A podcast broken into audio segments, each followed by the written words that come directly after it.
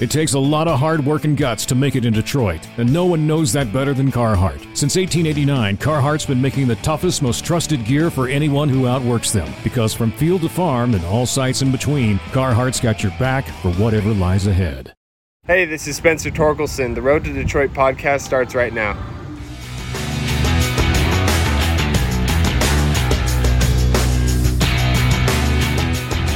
Welcome to episode two of the Road to Detroit podcast. Hello, everybody. Glad to have you back. Dan Hasty, our producer's Nate Wangler.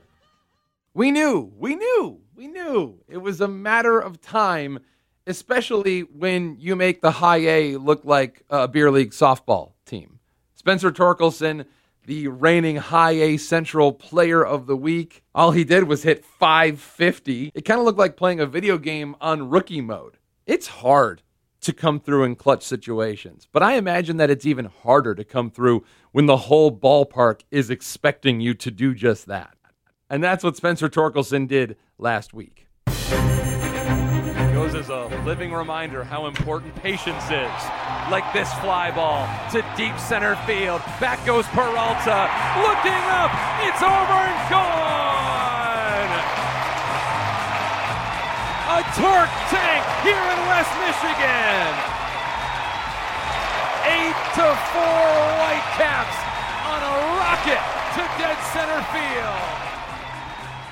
You know, this is the Road to Detroit podcast. So we talk about and we pay homage to the struggles of coming through the minor league system. And no one is immune to that. And I think it seems like a distant memory now. But Spencer Torkelson was one for 12 in his first three games. He had struck out nine times, but his last three games are very different.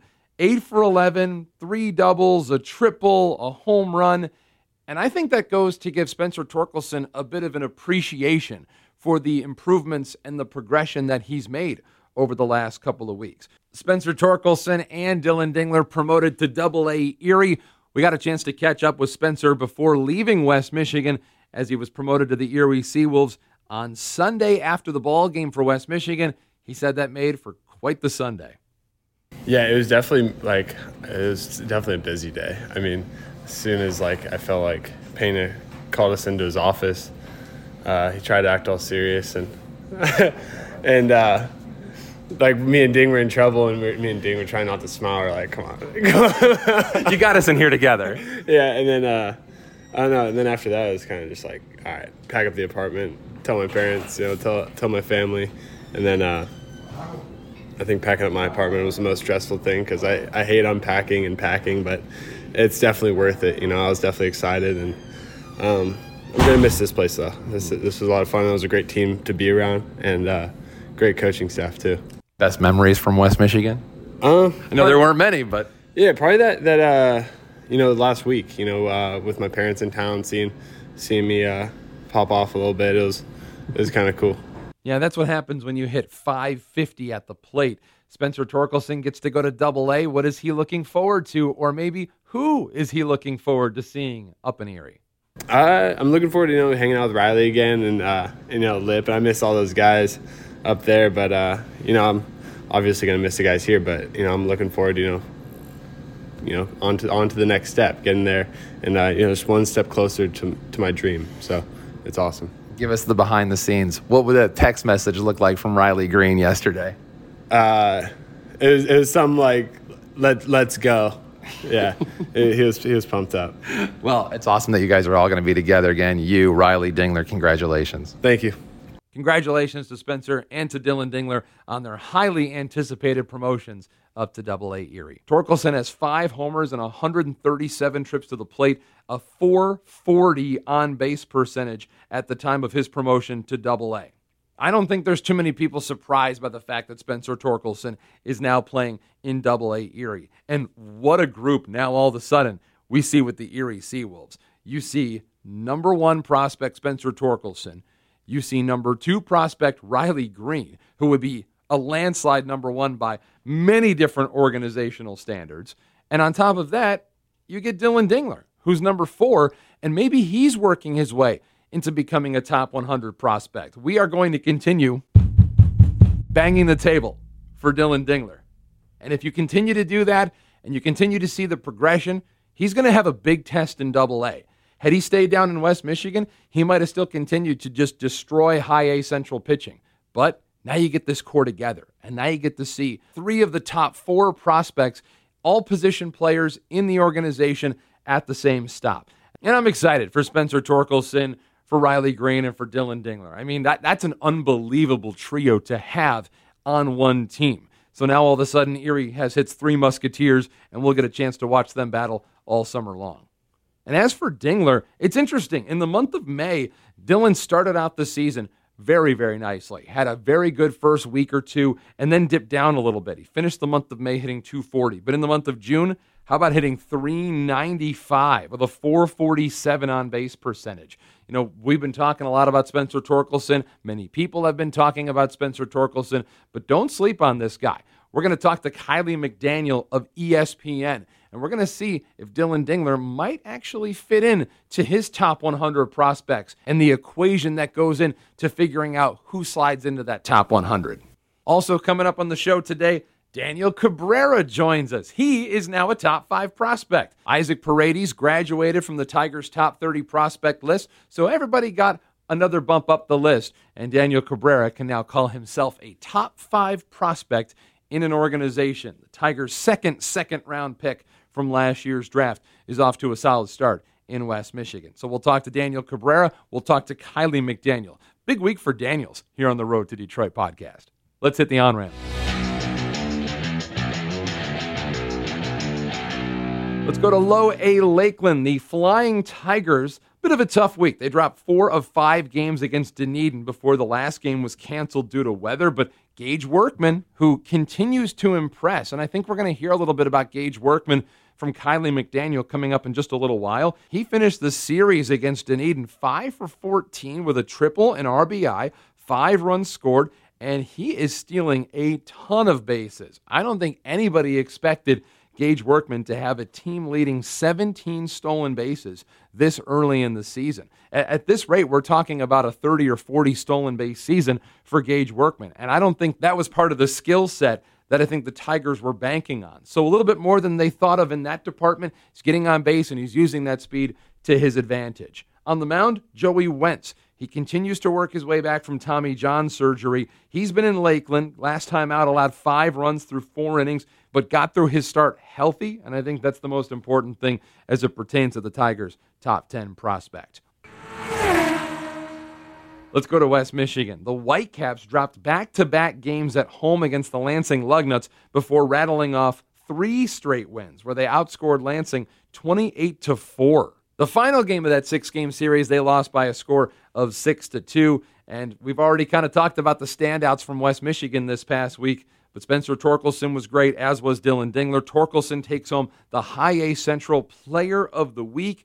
But also, don't forget about this young man, Beau Brieske. He has already collected a High A Central Pitcher of the Week award, and he had the longest start of any West Michigan Whitecap this season. Six and two thirds shutout innings while striking out seven lug nuts. He's got a nasty changeup. And for pitchers to get swings and misses on changeups in High A, that's pretty significant. That might be something to watch, and he might be someone that we need to keep our eye on this summer. Let's follow Spencer Torkelson and Dillon Dingler over to the Erie Seawolves. Double A Erie, well, they won five out of six games against Somerset, and now they're collecting two of the Tigers' top five prospects. They might never lose a game again. Lester does have a grand slam. It was in the Reading series to open the season, 2 1. Swung on, lifted, deep right field. Mitchell going back. This ball is off the base of the wall. Walk-off winners tonight for the Seawolves as Josh Lester delivers. 4-3 your final here at UPMC Park. Most years, Erie, who sits with a record 11 games over 500, at this stage in the season, that should be good enough for first place. But the Bowie Bay Sox, they're the Baltimore Orioles AA affiliate. They are 16 games over the 500 mark. They have been an absolute wrecking ball. So there's still a lot to be decided between Erie and the Bowie Bay Sox. As for the individual performances, our buddy Johnny Valenti, he recorded nine hits, three doubles, a triple, and a home run during the series against Somerset. This guy is such a good ball player. And we were talking about Dillon Dingler, somebody that we bang the table for. I'll tell you this Johnny Valenti, he's got a major league skill set, and he has ever since we saw him a couple of years ago get into the Tigers system. 351 batting average this season. He's starting to look like he's going to get a shot at some point this year, maybe even up in the big leagues. Kerry Carpenter, he put together a four game hit streak, had a double, a homer, a pair of RBIs, a very solid season for Kerry Carpenter thus far. Paul Richan, who AJ Hinch, the Tigers manager, recently noted as someone he's been keeping his eye on amongst the minor leaguers. Eight and two thirds innings his last two starts, only two runs, nine strikeouts, outstanding command, considered some of the best command in the entire Tigers farm system. Baseball America actually had him as the best command in the entire system. Meanwhile, Yaya Chentouf, you may want to remember this name. Yaya Chentouf is the proud owner of a mullet.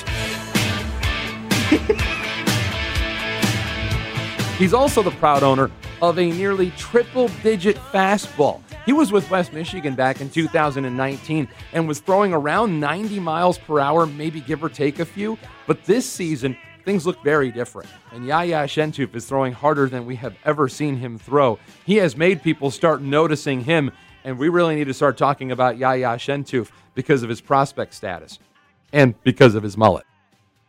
Riley Greene, bit of a slow week at the plate, but you know, ebbs and flows of the minor league season. It's not always going to be a 400 batting average, or in some people's cases, a 550 batting average. So we'll check back with Riley as we go into next week. Off the AAA Toledo. The Mud Hens stole five of six at home against the Louisville Bats, and Angel De Jesus out of the bullpen has done a great job this year. Seen a couple of articles talking about how maybe he might be next in line for a promotion up the road to Detroit, literally to Detroit. Five innings of work in the month of June. He's allowed no runs, struck out seven, and walked one. Overall in this season, he has gone unscored upon. So at this moment, Angel De Jesus is putting together an outstanding season for the Mud Hens. Jake Robson is back. He was playing for Team Canada in the Olympic qualifier. Eight hits upon his return, two doubles, a homer, five RBIs, all over his last four ball games with the Mud Hens. Big time. Meanwhile, Matt Manning, one of his best starts of the year so far, back on June the 9th, six innings, two runs, a season high, eight strikeouts. And now he's been assigned to the Tigers taxi squad. He's scheduled to start and make his major league debut coming up Thursday night against the Angels and Shohei Ohtani. So, again, we mentioned this back on episode one, just waiting to see how Matt Manning was going to respond. And so far, he did respond with at least his best outing of the season. There's going to need to be more where that came from, but at least we're on the right track. That's a look at the on ramp. Welcome back. The Road to Detroit podcast rolls on. Daniel Cabrera, the Detroit Tigers number five prospect. Must be nice to be somebody's top five prospect. Daniel, how are you? I'm good. How are you? It must be pretty awesome to say you're a top five prospect in an organization. Now, off the top, we opened today's show with it. Spencer Torkelson and Dillon Dingler, they get promoted to Erie. And for now, and I'm really stressing for now, you stay in West Michigan. I, I don't think it would have surprised us had you gotten moved up. But were you told anything after the ball game on Sunday? How do you process that? Because you've had a really good start too. I wasn't told anything, but I just want to say congrats to those guys. They deserve everything that they've gotten. They're the best dudes on and off the field. For me personally, I'm just going to keep working and keep getting better and doing what I got to do. Um, I'm not salty. I'm not mad or anything like that. It, everything happens for a reason. I tell myself control the controllables. But I'm I'm just really happy for those guys because those are some of my close buddies. I hang out with them off the field a bunch. We we live in the same apartment place, so we we hang out, watch basketball games after each baseball game. So I'm just super pumped for them and excited for their future. This can be a hard game. You started this season three for 32, but Spencer Torkelson got off to a slow start. Dillon Dingler started well, then kind of came back down to earth, and then they both went crazy. You started to get on fire as well. What was going through your mind after the first two weeks this season? It's it's baseball. If if you look at the stats, it doesn't kind of tell the whole story. Um, we had a lot of hard outs, a lot of line outs, a lot of hard ground balls, a lot of long pop ups that whenever it gets warmer, those are home runs. And uh, people that don't watch the games probably don't don't know the whole story. Um, you can just badmouth Torque, ding myself, whatever on, on social media. But if you don't watch the games, you don't know the whole story. It's it's our first pro uh, season, and um, it's not going to be smooth sailing the whole time. You got to go through a little bumps in the road to uh, to get going and everything like that. But so far, it's it's been awesome. It's been hum- humbling, uh, and Pena and all the coaches they've they've been awesome throughout this experience for sure.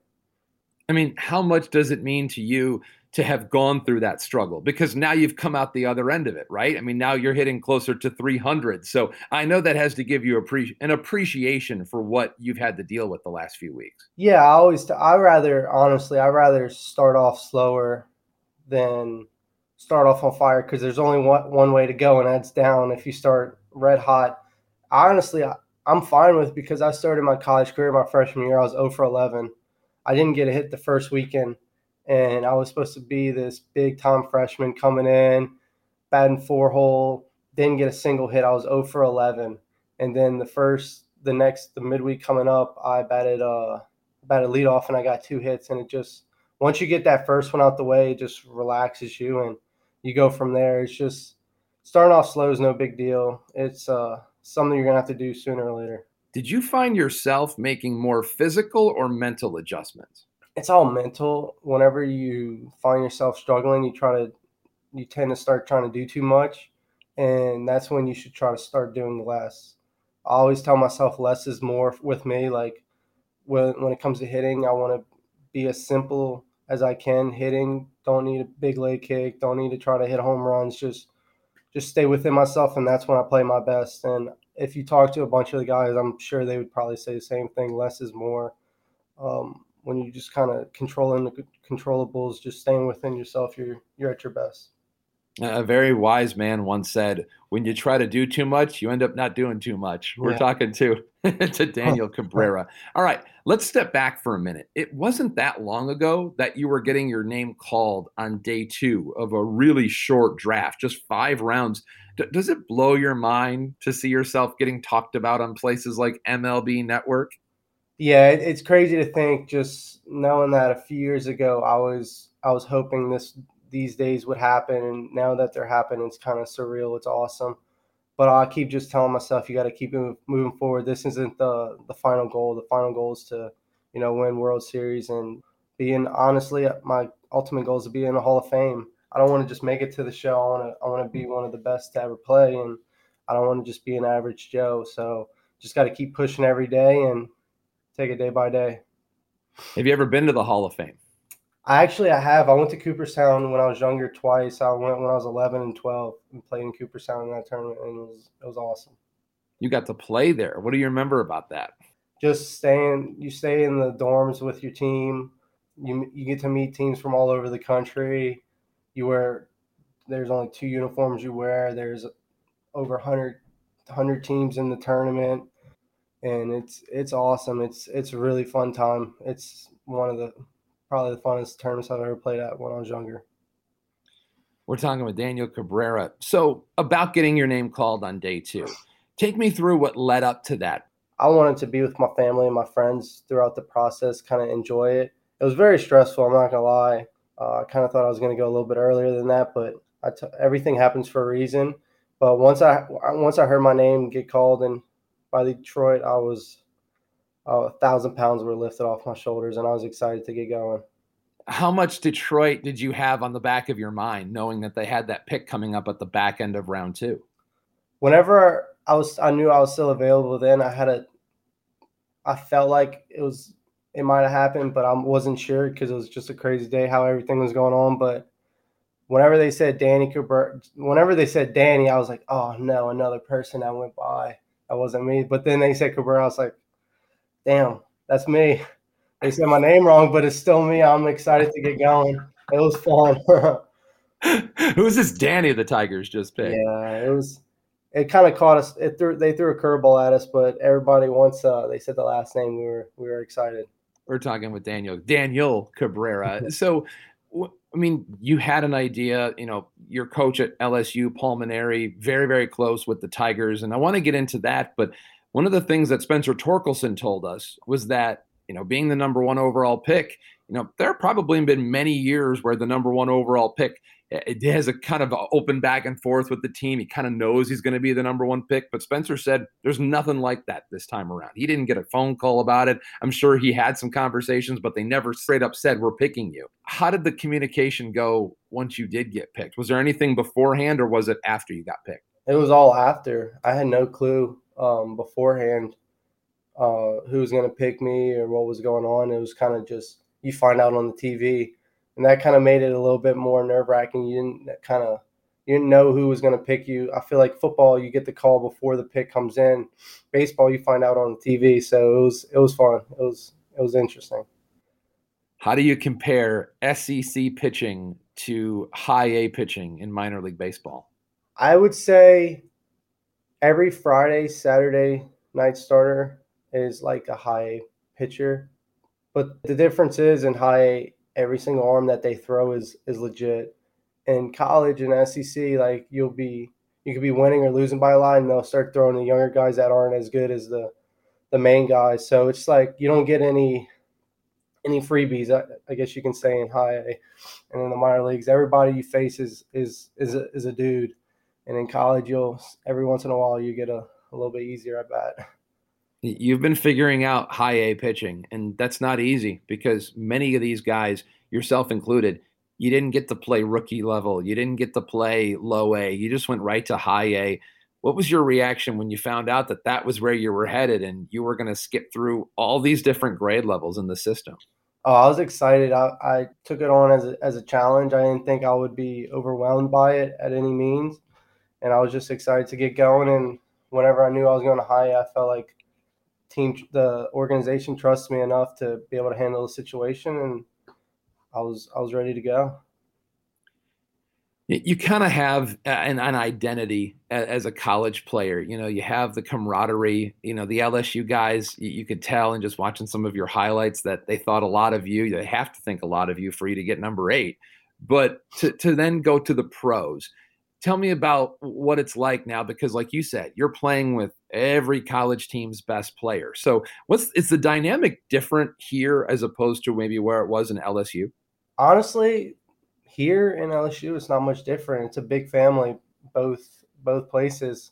I didn't realize how how awesome this place would be until i started playing here with how uh, positive uh, all the coaches are, how close all the players are, how much we want each other to succeed. Everybody's not as selfish as like I, I've heard in the past from other players, not about this organization, just about in pro ball in general.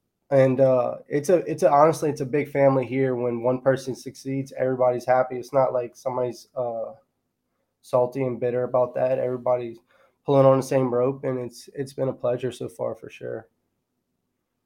I wanted to ask you about this you made a comment to a television station a couple of days ago saying that you would rather go 0 for 4 hitting the ball really hard four times rather than go 4 for 4 with a bunch of bloop singles. Tell me what brought that comment on because that's something you have to think about before you say something like that. Yeah, it's just it's if you're hitting the ball on, on the screws every single time, that means you're seeing the ball really well. Your confidence is really high the numbers might not show, but you feel better about that than you do about a few dinky doink hits because those don't happen all the time. But if when you barrel the ball, it, it gets in the pitcher's head as well. It's he might be getting that out, but he knows, damn, this dude's all over my stuff. So I I, I personally rather hit on the screws right at somebody than get a few dinky hits because at the end of the day, going into tomorrow, you're going to have that confidence that you're seeing the ball really well. Everybody has kind of a point of pride as opposed to, you know, just maybe at some point over the course of a season, you have a few moments where you're like, man, everything came together on this play or on this swing. So far for you, if you could point to a specific moment, a specific at bat, a specific play defensively, is there anything that stands out to you where you said, yep, I, I figured something out that day? Um, I'd probably say my second to last at bat at home on the last day versus uh, the Great Lakes Loons. Yeah, I was facing that lefty. I had 0-2 and I was struggling that whole week. And I think I had two strikeouts on a day and I flew out to the track to left field Quickly, it's 0 2. The next toss, swinging a fly ball, hits the left. Back goes the left fielder Ward. He is there.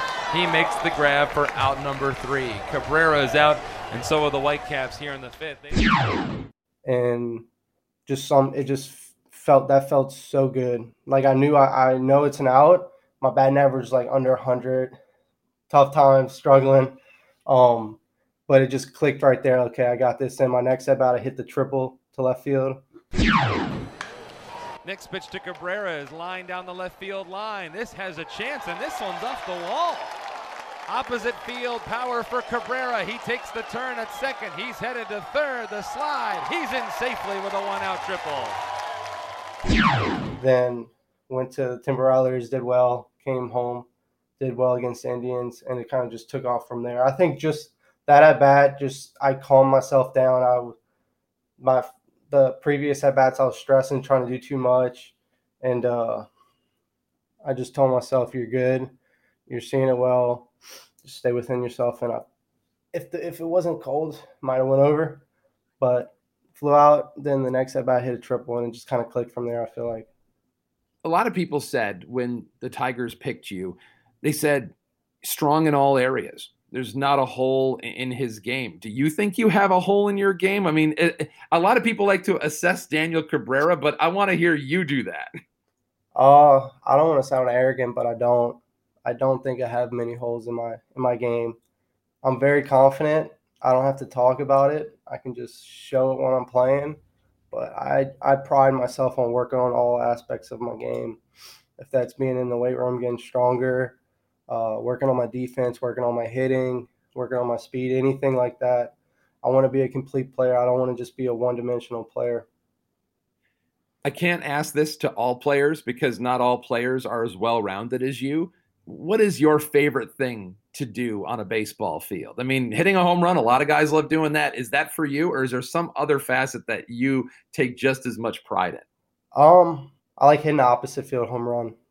That's my favorite thing to do because everybody can pull a home run, pull side.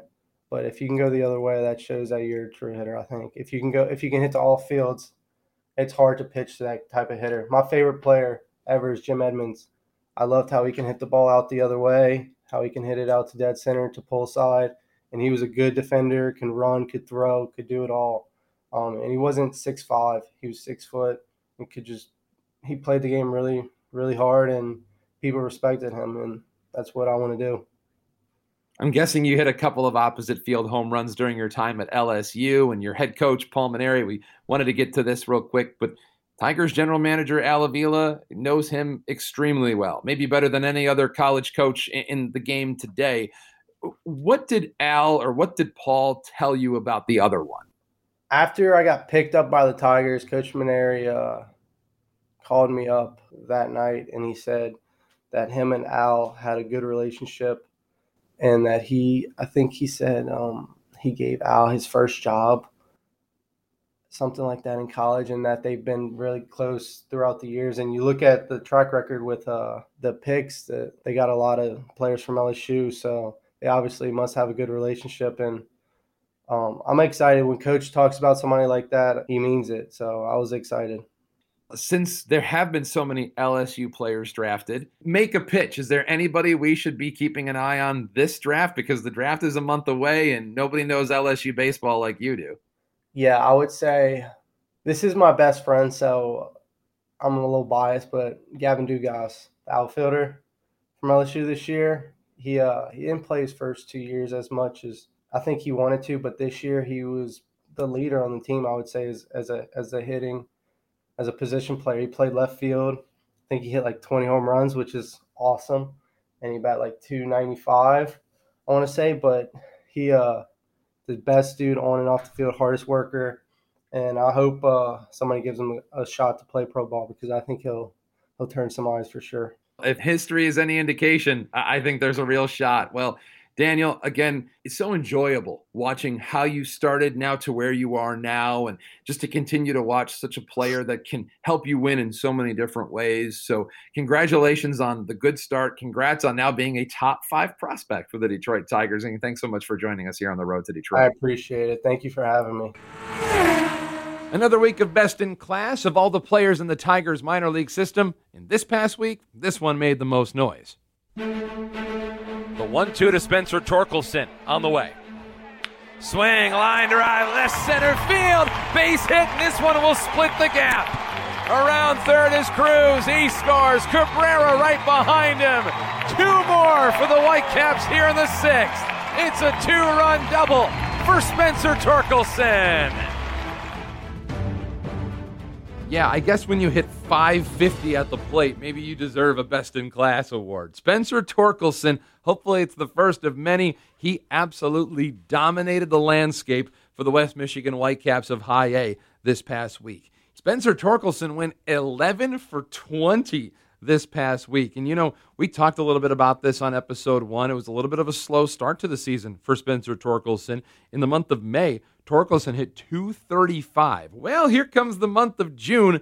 439 at the plate, an on base percentage of 537. Well, you could shave another 100 points off of both of those numbers, and I think we would all be thrilled about what Spencer Torkelson had been doing in West Michigan. But he ended up turning it into Little League World Series style numbers. And Spencer Torkelson earned a promotion because of it. So it's been a big week for Spencer. Not only does he get a promotion to double A, but he wins the best in class. Which one do you think he's more excited about? Nate Wangler's got to look at our honorable mention award, or as we like to call it around here, the Dylan Rosa Award winner. Last night, I dreamed that the number two was the most valued number in the world. The vice president had all the power. Athletes fought for silver medals. And stadiums of fans shouted, We're number two. Early impressions of Chentouf. That's a really good fastball with some great location. He has a good understanding of the top half of the zone already and has picked up a couple of good called strikes with it. 0 2 count. Chentouf stretches and deals. Swing and a miss. One down. Yaya Chentouf, nicknamed after the Sandlot character Yeah Yeah McClennan. That was actually given to him by one of his former coaches because he said he resembled the character from the Sandlot. But yeah, yeah, he's he's pretty good. Four and one through 18 and two thirds, allowing only one earned run while striking out 20 and posting a 0.48 ERA Ooh. in 2021. Yeah, right, Jacob deGrom, who. But the biggest improvement from 2019 to Easy with that. From 2019 to 2021, it's the fastball, as you mentioned earlier. Low 90s in 2019. He's up to about 98 miles an hour, somewhat consistently on the mound. And he's really a prototypical reliever. He throws flames, induces weak contact. He's not afraid to go after guys and attack the zone, and only six walks so far this year. I think Yaya will be very valuable if he continues to trend in that direction here for the Tigers. Which way does his mullet need to trend? I mean, he's kind of going in the full Kenny Powers look right now. he's got the full look going on. Both him and I think Sam Kessler also has one. Both of those guys, whatever way he wants to put it, I don't care. As long as he keeps throwing flames, I'm okay with it. Here's the rule you can wear your hair however you want, you can wear your facial hair however you want. Just get batters out. Just throw strikes. but Yaya Chentouf is our Dylan Rosa Award winner here for episode two. Welcome back. The Road to Detroit podcast continues. Nobody understands prospect development quite like our guy Kiley McDaniel, who made his name working at Fangraphs and is now over at ESPN and doing remarkable things. Kiley, thanks so much for joining us. I mean, with a lot of prospects in the system, I mean, I feel like we're going to be talking to you a lot. So thanks for joining us. Yeah, it's an exciting time as you uh, you know sort of get in the in the depths of the rebuild, and then you start seeing the signs of coming out and the prospects showing up, and starting to have that accumulation. I think for the, the fans of the process, you start seeing results. It's a lot more fun than the part where it's like we're going to trade all of our big leaguers and we got nobody. that, that, that's the worst part of it. Yeah, I think you understand this because you have this background. But I mean, what role does patience play? In waiting for these guys to develop. I mean, they call it player development for a reason. Yeah, no, it's it's uh, it's tricky. My I guess my experience is uh, typically in the level below the big league levels, whether it's you know scouting the minor leagues or the draft or international. And so it's really easy to get excited when you focus on that area with any team because you could just, you know, trade for a guy, he ends up being better than you think. And it's like, hey, you know, arrow up. Like we haven't done a lot of acquiring of prospects for this, you know, six month period. And when we did, got better. Um, or, you know, sign a guy internationally. It's not uncommon for any team to just sign a guy for 50 grand and then immediately he is as good as a guy as you sign for 500 grand. And like that level of appreciation um, isn't that unusual. And so you can see, you know, one or two of those things floating through a system uh, and then the big league team is you know in last place and it's like it's hard to look at that on the big league level and be like i'm excited about that $50000 sign we got in dominican that's like six years away if everything goes perfectly um, so you have to kind of be able to compartmentalize it. But yeah if you're focused on that below the big league level stuff you can always find something to be excited about even if you're just doing an okay job. And at the big league level it's like your your record's pretty much all you got. Like like if you've got a bunch of good young pieces and they're just not performing well that's almost worse because it's like well these guys need to be good for us to be good one day it's just sort of like the optimism is is is uh, renewing every day on the minor league and amateur end of things. And on the big league side, there's almost always a reason to be depressed. So, so you kind of have to like pick your spots of like where to focus, and I think you'll uh, you'll find some hope wherever you look. Generally speaking, what's your feeling on the Tigers system as it compares to the rest of Major League Baseball? because they're in that part of the rebuild where the players are in the upper levels and they're getting to the big leagues and you're seeing some return, but they're also still picking at the top of the draft. Uh, they're not sort of impacted on the on the minor or the uh, international signing end of things. They're at that almost at the peak of where you would be. I guess now that like Mize and Skubal and some of these guys are losing their prospect eligibility, you now need to be bringing guys in as quickly as you're sort of graduating them to stay at the level you're at. But I'm looking at my preseason stuff, had him at third, uh, which I think is fair. I think uh, pretty much everybody sees the Rays as like far and away the best uh, with both the top end, the replenishing, the depth, the sort of process, like all those sorts of things. Uh, and then behind them is just sort of like, you know, what's your, you know, flavor of the week and what's your sort of preference? Do you, would you rather have like hitters in the top 100 or depth just beyond it or, you know, whatever, like whatever system you use could be a little differently. But I, I would say there's sort of the consensus top five. Maybe some people have them more six to 10, but right in that area, I think uh, anywhere from two to 10, I think is very defensible. And like I was saying, at this point, as the guys start, you know, those, those top tier guys from a couple years ago in the draft start coming off the list, then we'll kind of see how good the um, talent acquisition and development is because that'll be the tricky part. When you start losing guys at the top of the top 100 that like like one of those guys will move you down a couple spots and a couple of them might move you down eight or ten spots. So then then the test is how quickly you can get other ones.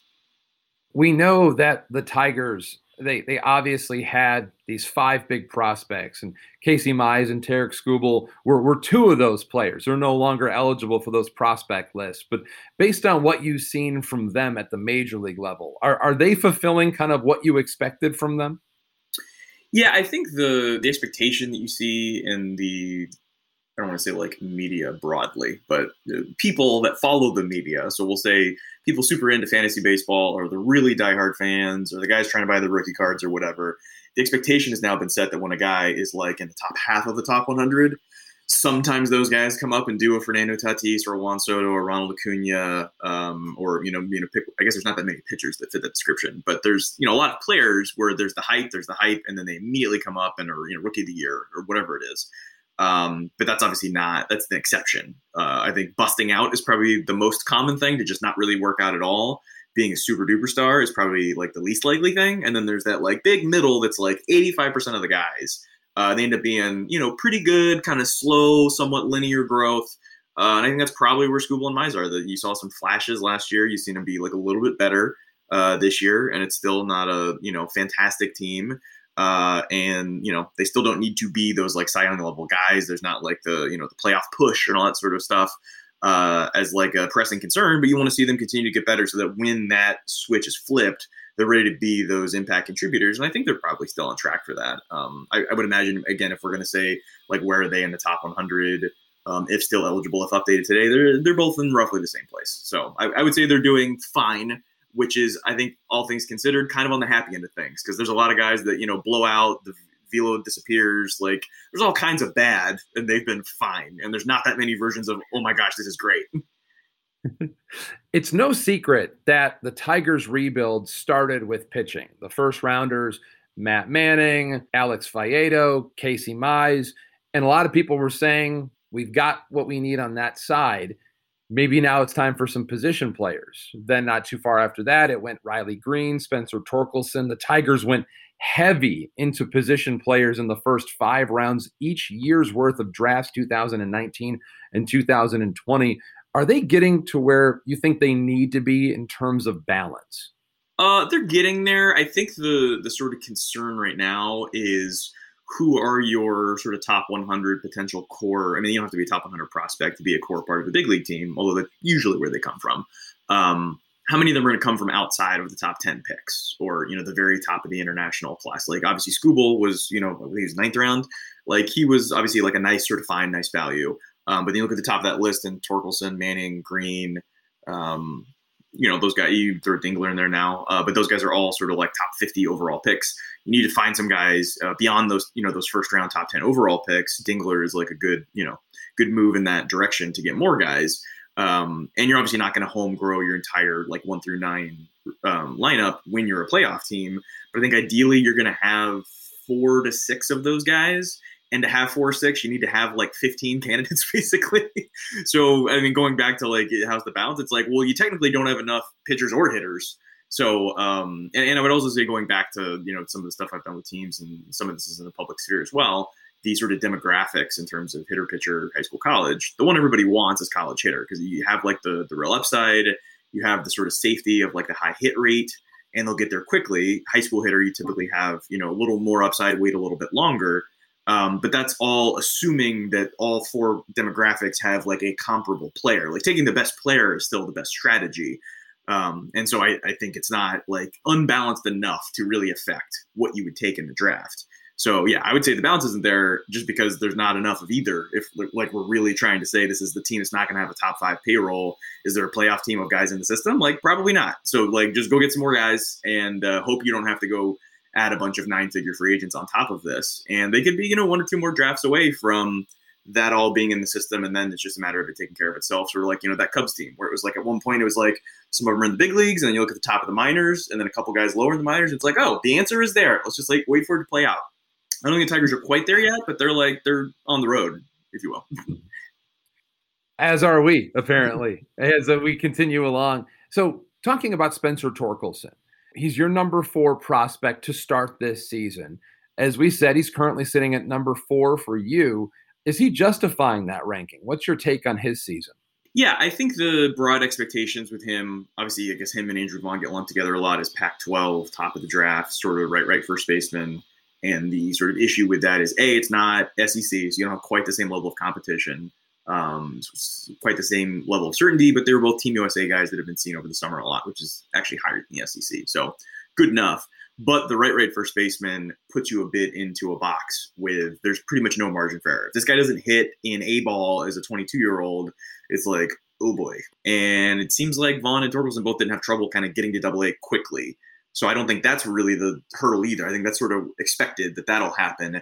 And then once you get to double A, we've seen with Vaughn this year in the big leagues, it's like somewhere between and the big leagues is where those hiccups are going to happen. So I would say he's met expectations so far, hasn't wildly outproduced them. And I think now at double A, we'll sort of find out uh, how much uh, these sort of a stock market term, how much resistance you're going to find, how many struggles there's going to be, how long adjustments will take, or if he just keeps sailing through uh, that'll make you feel a lot better. But yeah, I, I, don't I don't think you're at a point where if he has a slow first two weeks, you you know, re- no reason to hesitate there. And also all the pandemic stuff and time off and all those sorts of things are affecting this as well. So even if he just like bombs out at Double A, I'd be like, eh, it doesn't really change it that much. You know, next year will really tell us where we are. So I think it's all kind of gravy at this point you talked about one of the biggest reasons that you can move guys into that top 100 is because the guys at the top tend to graduate. And somebody that I know that you've been keeping your eye on is Riley Greene. And you had him at the beginning of the season at number 25.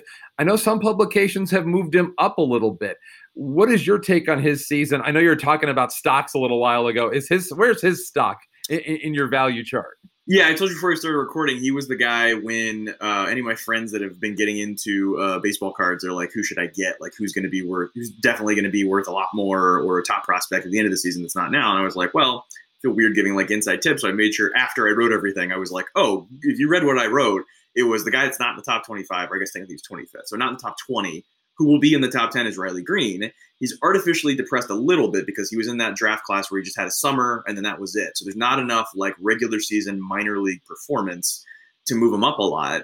But both spring trainings, he was fantastic, which is, I think, a little more of an important level because it's like much bigger competition. Maybe you don't move a guy down if he's bad because it's a little unfair, but if he's fantastic, you'll move him up. And so I feel like his two spring trainings, or I guess two and a half, depending on how you look at 2020, uh, moved him up. And then we've seen the spring that's been sort of verified uh, that he's a guy that will, I think, move up relative to some guys. Uh, a bunch of guys will uh, graduate in front of him. And I don't think there's any guys in this draft or July 2 class that will move ahead of him. So just naturally, he's just going to move up five or eight spots if he just sort of holds serve. And I think he was a little underrated just because um, of the lack of sort of regular season numbers that anybody could look at and be like, oh, he's been really good. Um, so I think he was like my number one. This guy's going to move up even if he doesn't improve, and I think he's improving for reasons like when we saw him hit that ball. I think it was 116 in spring training, and I was like, he didn't have that in high school, and I was pretty sold on him in high school. So like the the skill set is sort of progressing on top of all this all these other elements. So yeah, if we're talking stocks, which I guess more reasonably is is uh, Bowman Chrome rookie cards, as I've been told, um, th- those I would imagine have already moved northward um, since spring training because they probably should have. Are there any other Tigers prospects making a case maybe that have stood out to be on your top 100 list? Yeah, I think Dingler's in that conversation now. Uh, he was a guy that I had on, I would say, probably somewhere like 150 to 200 around draft time. Uh, I think there were some uh, concerns about uh, medical stuff as part of the reason he got to the Tigers' second pick. And it's one of those things you hear with pitchers a lot where it's like he's not hurt. He hasn't really, he hasn't had any serious injuries, but we're just looking at stuff and we're wondering if that will bode poorly going into the future. Um, and he's also a catcher, which is obviously like a little more of an injury concern going forward anyway. And so we'll have to keep an eye on that. But obviously, every day he doesn't get hurt, that makes it less of a concern. Um, with the same way that it would happen with pitchers, and he's performed really, I think, even better than I would have expected. That he's at the same sort of level, same age as Torkelson. And the concern on Dingler was short track record, both defensively behind the plate and at the and hitting at the plate and there was a little bit of swing and miss, but the tools were there. So it was a little bit of, you know, we'll see, but I think everything's there. It might take a little bit longer than the average 21 year old because, you know, power guys take longer, college guys take longer, smaller um, conference guys take longer, later developing guys obviously already take longer. So he had a lot of check marks of, all right, this guy might be 24 in double A, but don't worry about it. And now he's, I guess, 22 in double A and just crushed high A. So I think he's answered enough questions that going from that 150 to 200 area I think he's I haven't like relined up everybody, but he would certainly be in the conversation uh, to be there. Uh, and I wouldn't wouldn't blame anybody if they said he was on there now, even though it's been a pretty short track record because the stuff he has done well with is the stuff that you thought he might struggle with. Uh, and then beyond him, some of the other guys that have moved or have been sort of beating expectations, I think are sort of much lower down the list. Maybe some of the recent draft guys, uh, Gage Workman uh, has been a little better than I thought he would be. He was another guy where the concern was sort of the offensive production and he's produced. The tools were already there. Um, so that's another guy that I think is uh, impressed in a way. Yeah, and I'd say those those are probably the big movers um, where where something actually has happened. The rest of them I think are more sort of shading up, shading down. Maybe haven't you know moved a wild amount. So, do you have any plans to do any updates on that top 100? How often do you like to do those? Yeah, I think we'll do uh, like post All Star game, which now is draft and futures game all at once. That's sort of the natural sort of pre trade deadline time. I guess now it used to be like around those events, and now all those events are within two weeks of each other at the same time. Um, so I think we'll probably do a top fifty is t- typically what we've done. Obviously, I'm, is only my second year doing it when they just moved the draft again. Um, so yeah, I would imagine it'll be a top fifty. I would imagine Dingler won't be on there. Um, but there, there will probably also be knowing me when they say, "Hey, do a top 50 or whatever, I'll be like, how about I do 50, but then mention 25 other names that are like, you know, moving up but not on here yet. That's typically how I approach things. Because because if I'm going to feel really good about a 50, I got to feel good about 100 to know the 50 is good.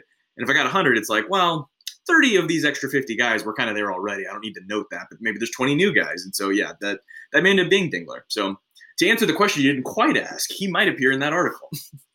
I, am glad you said it. I didn't want to put words in your mouth. So we're talking to Kiley McDaniel there's an extra month here before draft day. We usually have it about this time. This year, it's going to be a little bit later. I mean, how much can change at the top of the draft board? Because Detroit obviously sits at number three overall, and there are a couple of guys that they like. It sounds like they're going to get a, you know, they're going to come away with somebody that they like. But I mean, what can really change between now and then? So this draft is really tricky. Uh, I shot some videos with the, I guess the the Tigers video people, and when I did it last year, I think it was it was like, oh, there's like you know two or three guys. Like I'll give you a couple minutes on each guy, and I'm sure I'll have all your need. And this year was like, I mean, realistically, if we're saying anybody with more than a five percent chance of getting picked, let's mention them. It's like it's like seven guys. Which obviously a third is sort of wild that there's seven guys in contention. But when you have a hard cap draft and cutting a guy under slot has benefits as opposed to just you have a pool of money that the owner gives you and nobody knows what that amount is. Just take the best guy is typically the approach. And now with this approach, it's different. Uh, the sort of belief is that the Tigers' top two guys are Marcelo Meyer, a high school shortstop out of San Diego, and Jack Leiter, Al Leiter's son, pitcher at Vanderbilt. I would guess it's Meyer and then Leiter one two, but I'm not as sure about that. And then they're picking third, and so in the event that those two guys go in the first two picks, who does Detroit take? And that's when the question is, well, it could be any one of five or six guys, depending on what everybody's price is, and what everybody's price is depends on where everyone else is going to go. Because you could run into one of those Carlos Correa situations where it was either he signs for a big discount at one, or he goes, I think seventh was the next place he could actually had a chance of going, which nobody actually realized that until the week of the draft, when everybody kind of made their decisions and sort of informed everybody like you're the primary option, you're the backup option, and they sort of figured out what their actual market value was in that draft setup. Um, and so it sounds like at one, I would guess it is dependent on price with uh, Meyer and Jordan Lawlar, high school shortstop out of Dallas. And then at two, I don't think they've decided yet, Texas. And then Detroit is sort of waiting for how one and two go to see if they have to go to that all hands on deck, let's get everybody's price, sort through these five or six guys, or they get to pick which one of those two guys is there, or both of those guys could be there, although I don't think they will. Uh, so all that to say, they're going to add a top 100 prospect. Uh, they might even add a fringe top 100 prospect with their second pick, especially if it's in concert with the first one. Uh, but I don't have any decent idea who it's going to be. I would say Leiter and Meyer are the two most likely because those are the guys I know they like, but I don't really know who's third. Between Meyer and Leiter, and, and who knows who else it could be. I know there's been some other names mentioned. Uh, where do those guys ideally slot in for you if you're thinking kind of an idea as to where they would look in your top 100? Yeah, I don't think there's anybody in this class that would go and say the top 30. I get the impression that the sort of Meyer, Asa Lacy, some of the guys at the top of last year's draft are probably in that 30 to 40 range. I think Leiter is probably right there, but obviously isn't performing in high double A like those guys are. So I think Leiter is probably around 40 to 50, maybe as high as 35. And then I think depending on which shortstop you prefer, I slightly prefer Lawlar, but by draft day I might slightly prefer Meyer. It's basically a coin flip.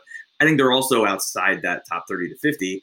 And I think there might be as many as seven guys that are inside the top 100. So you got this is why this, you know, the top pick isn't decided yet. If you were to take everyone in the draft, throw them into a top 100, they basically start around 40, and then there's like seven guys that might be inside the top 85. So there's going to be like a 50 uh, slot range in the top 100 of guys with no professional experience. They're all pretty similar. And if one of them goes out in pro ball for you know a month or two after getting drafted and just go gangbusters, one of them could move up 30 spots. So it's like if you want to talk, and then all of their prices are slightly different.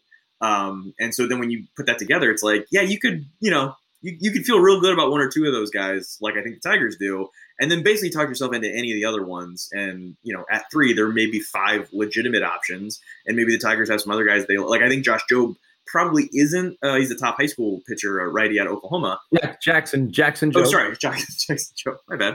Uh, I believe he was a football player named Josh Jobe. Is why I mixed him up. Uh, I'm not sure he would be on my top 100. Uh, but you could say if he's a million dollars cheaper than everybody else, and we know who we're going to get with the second pick with that extra million dollars, you could talk yourself into him too. And I don't think be wildly wrong. And it sounds like the Tigers really like him and will discuss him at that pick. I think most teams wouldn't, but the Tigers are the sort of team that would. And it sounds like there's some some smoke and or fire uh, at, at, sort of that rumor as well. So it's still still pretty cloudy at this point, even though we're uh, only what about a month out. So it sounds like that there's a chance that if they were to go with someone like a Jackson Jobe, for example, and then they'd be able to swing back with their competitive balance pick at the end of round one, then you're talking about the possibility of being able to allocate that and get a couple of top 100 prospects. That's the benefits of going under slot, obviously. Yeah, I don't know if they could actually get one of those top seven or eight guys to their second pick. They could definitely get a mid first round talent who would be, I think, one of those Dingler type, like, hey, if he has a really good two months, then he could get on. Uh, and I think this, like, if you're talking college hitter, probably can't move them down the board. So you'd be saying, uh, ideally, a high school guy. So if you maybe undercut the first pick with Jobe and then put that money into another high school player uh, that you know similar to Parker Meadows or um, or Dingler or uh, you know that sort of guy that has the chance to move up, and you could say maybe a year after the draft you'd have two top 100 guys out of those first two picks. Yeah, that would I think that would be sort of be the question, and that sort of depends on how strongly you feel about the first guy because you got to get that done first. You don't sort of skimp on the first pick hoping maybe you'll get a guy you like with the second pick. Like that'd be a wild way to logic it out, and I I'm not sure that's what Baltimore did last year, but in retrospect, that kind of seems like what they did, where they, they they cut pretty well under with their first pick at two overall, and then all the savings got spent in the fourth and fifth round after those players had been picked over. And I think what happened is they had a guy picked out, and he got picked ahead of them, and so the primary plan got blown up, and so then they waited and spent that money later because they gave those guys a big enough offer to wait until later picks and then spent the higher ones on college guys, which is a sort of convoluted way to explain that sometimes best laid plans don't always work out, which is why if you, if you do something like undercut at number three overall, you could have two or three options you like at that second pick. Because I don't love the idea of undercutting in the top five and then waiting six rounds to spend your money after everyone's already decided those aren't their guys for whatever reason. That that doesn't seem like the right way to do it. Kiley, I can't thank you enough for doing this. Really interesting stuff. You know, the draft is not too far away, but right now, with the way the prospects have been performing, it's really interesting just to see how that angle can mesh with what the Tigers have in front of them coming up in July. So nobody helps us navigate that better than you. So Kiley McDaniel from ESPN, thanks so much for joining us. Thank you. And nobody helps to confuse me with mock drafts more than Al Avila being spotted at like seven different places this spring. It's just like, is this a head fake? Did he really want to be there? I don't know. Kiley McDaniel here on the road to Detroit. Now it's time for the road ahead. The Lakeland Flying Tigers, they take off to Fort Myers. Are they actually flying? Are the Tigers flying to Fort Myers? Probably not. For a six game stretch against the mighty Mussels. Meanwhile, West Michigan's on the road as well. The Whitecaps hit the road for a six game set against the team that they swept at home in the Lake County Captains. That was a six game series sweep, the first time in High A Central history that anyone had pulled off a six game sweep under this new look to the schedule. As for Double A Erie, heads up, Seawolves fans, you've got a chance to see something special. We kind of got a little spoiled in West Michigan with this, but you've got a chance to see Spencer Torkelson, Riley Greene, and Dillon Dingler on a nightly basis as the Seawolves face off against the Altoona Curve in a six game home series. Last but not least, AAA Toledo. They traveled to Columbus for a six game series against the Columbus Clippers. That's a look at the road ahead.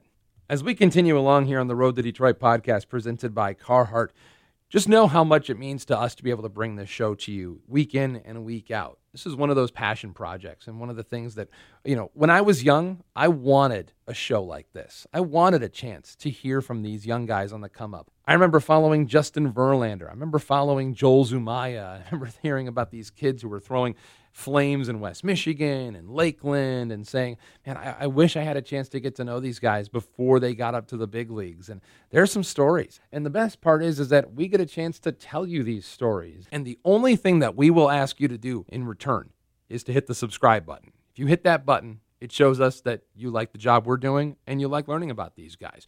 This is what we want to do for you. This is the one thing that you can do for us. So hit the subscribe button. Also, leave a five star review only for Nate Wangler. That's my preference.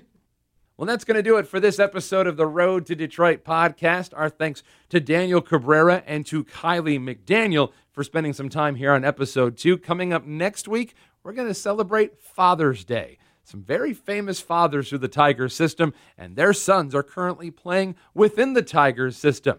Maybe we'll hear from a few as we come back for episode three next week. For our producer, Nate Wangler, my name is Dan Hasty. Thanks to everybody who makes this podcast go. We'll talk to you next week. But until then, see ya!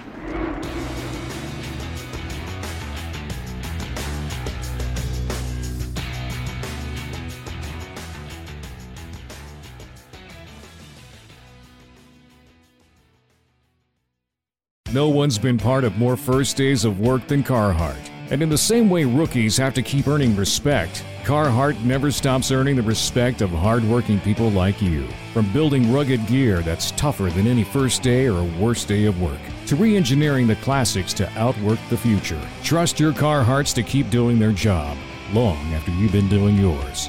Since 1889, Carhartt's got your back 24 7. Visit carhartt.com or visit a retail store near you.